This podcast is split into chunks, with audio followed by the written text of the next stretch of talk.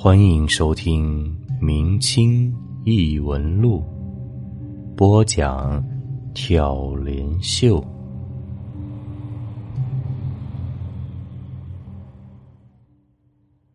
狄凡香下。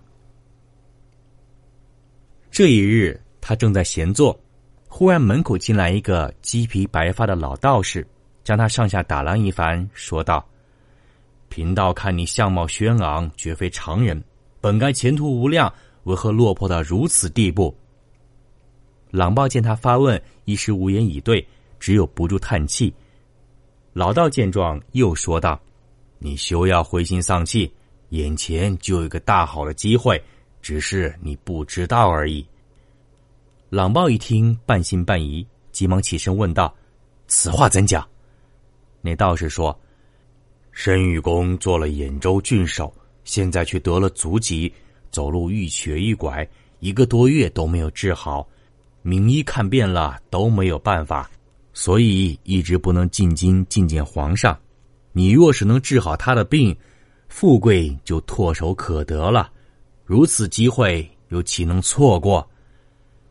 朗报也知道新来了一个知府，却不知他名讳是什么，更不知他有难以治愈之病，一时间难辨真假，不由皱眉道：“此事固然好，可我又不是郎中，哪来的灵丹妙药治他的病啊？”道士笑笑道：“无妨。”贫道就有此药。说完，从随身携带的行囊中拿出一些药材，还有一枚小小的桃子。这桃子深绿如油，浓翠欲滴，和枣子差不多大小。道士对他说：“这枚桃子产自巨铁州，名叫如意珠。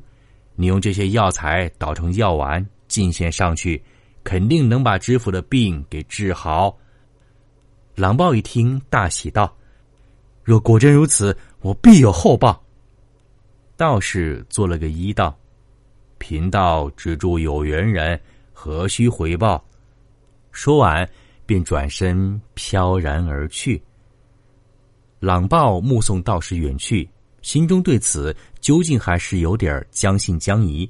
可是此时已然山穷水尽，权且死马当活马医。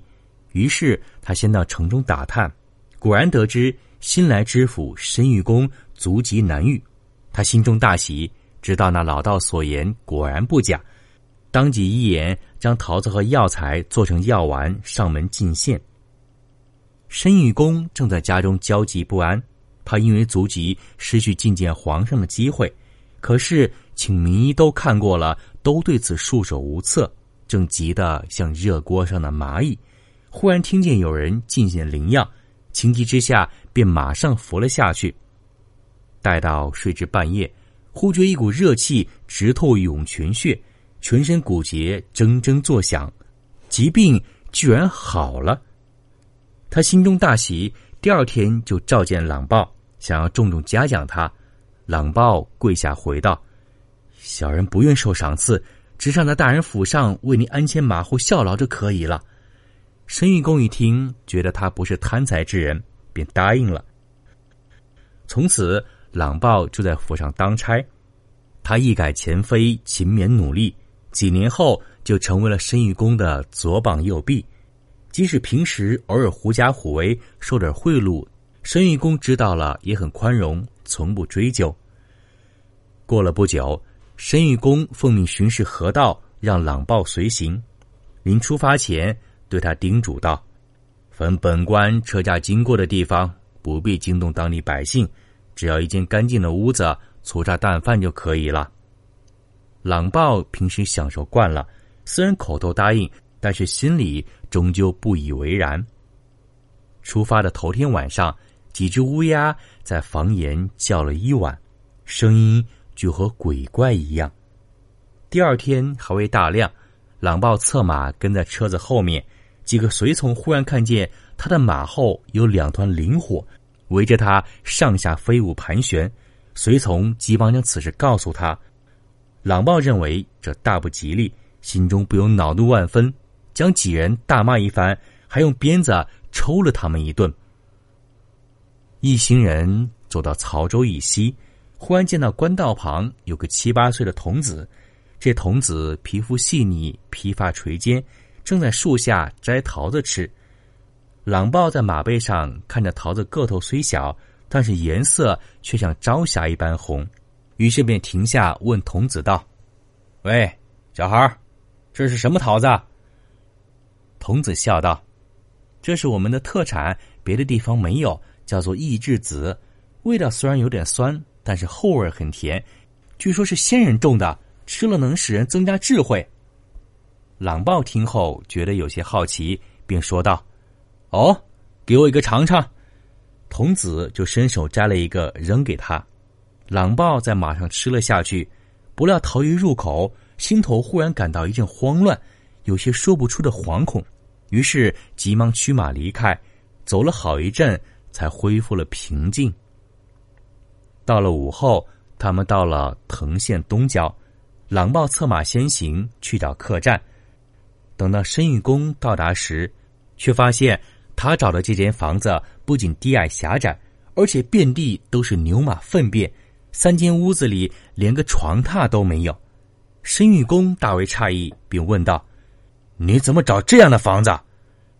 不料朗报突然一改常态，瞪着眼睛，怒气冲冲的叫道：“这是你自己喜欢的，和我有什么关系？”申玉公一听，大为惊诧，想着朗报平日里对自己毕恭毕敬，说话也是低声下气，今日不知为何如此。他说道：“本官不过命令你不要惊扰百姓，何曾喜欢这种地方？”朗报一听，却更加暴跳如雷，用马鞭指着申玉公，破口大骂：“你这穷鬼，不过发迹当个官两三年，就敢这样妄自尊大吗？”我以前见你伺候丞相、御史大夫的时候，也没见你这样的讲究。申玉公一听，也是勃然大怒，指着朗报大声呵斥道：“你怎能如此大逆不道？难道还想殴打本官不成？”不料朗报却顺他话道：“这是你自己要求的，我有何不敢？”说完，上前用着马鞭对着申玉公一顿乱抽，转眼间，申玉公的左脸青紫。肿起有一寸多高，一时间，剧痛男人当即大声呼叫起来。外面的随从听见申玉公大叫，当即一拥而入。而此时，朗豹咆哮着夺门而出，驰马离去。众人拿起刀枪，紧紧追赶，终于将他团团围住。朗豹一反常态，凶悍无比，抽出佩刀，连砍数人，直至被众人用棍棒击伤，这才摔了下来。众人蜂拥而上，将他五花大绑，带到监狱关了起来。狼豹一入监狱，忽然心头透明，清醒了过来。再回想起刚才的所作所为，就如同做了一场噩梦。可思来想去，就是不知道自己为何会神志错乱，做下如此胆大妄为之事。到了第二天，有人将此事奏知巡抚。巡抚一听，大为震怒，认为以仆逆主，实属大不敬。若此风不煞，将会后患无穷。于是要求此案迅速审理，杀鸡儆猴。经过三堂会审，都无异议，于是给朗报定了个斩立决。当时春晓嫁人已经三年，生了个孩子。这三年间，他没有见过自己兄长一面。一直了无音讯。这天夜里，他忽然梦见罗娘含笑而来，和他握着手，拉着家常，就如同从前一样。春晓梦里忽然想起他已经死了，并问道：“嫂子，你难道不恨我兄长吗？”罗娘道：“我正要去滚州找你兄长呢。”话一说完，春晓就醒了。他知道。这个梦不吉利，恰巧听说了朗报之事。待到法场之时，朗报已经五花大绑，跪在地下。春晓远远大叫道：“哥哥，你这是为什么？”朗报一见他，抬头洒泪道：“妹子，记得收我的尸啊！”说完，三尺清风一落，瞬间身首分离，血染法场。春晓见状，痛哭失声。悲伤不能自已。申玉公得知实情后，给了春晓白银百两，让他夫妻二人收尸厚葬。春晓和丈夫对此感激不已，叩首再三，方才离去。再说，申玉公被狼豹暴打后，左家亲子隆起一个小包，痛至骨髓，彻夜不停，找遍了良医都治不好。忽然有一天，一个俊秀书生登门拜访，他拿出一个桃子，黄皮头尖儿，对他说道：“此桃名为定楚丸。”可以治愈一切痛楚损伤，在下特地来献给您。申玉公吃下，果然疼痛立止，伤处恢复如常。他心中大喜，想要重重酬谢书生。书生坚持不受，问他名字也不回答。申玉公更加奇怪，一定要问个究竟。那书生这才回答：“实话告诉您，在下其实并非郎中。”而是罗娘的兄长。此前那狼豹因为桃子的缘故杀了我的小妹，所以我用桃子杀了他。我的母亲听说您清正廉明，不忍让你受累，所以特地让我来给您治伤，实在不敢毛遂自荐呢。说完，便在众目睽睽之下突然消失不见了。生玉公听罢，大感诧异，急忙招来左右仔细询问。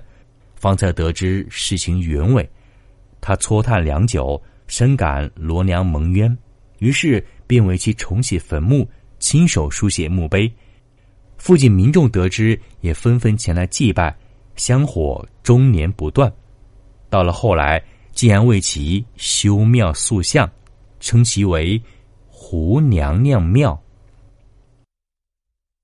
各位听友，秀秀的新书《西游八十一案》。大唐泥犁狱正在火热连载中，想知道地狱的真相吗？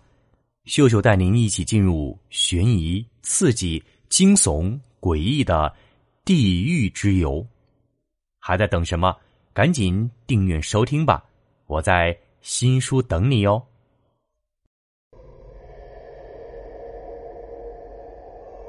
本集播讲完毕，感谢您的收听。如果您喜欢，请您评论、点赞、转发，咱们下集再见。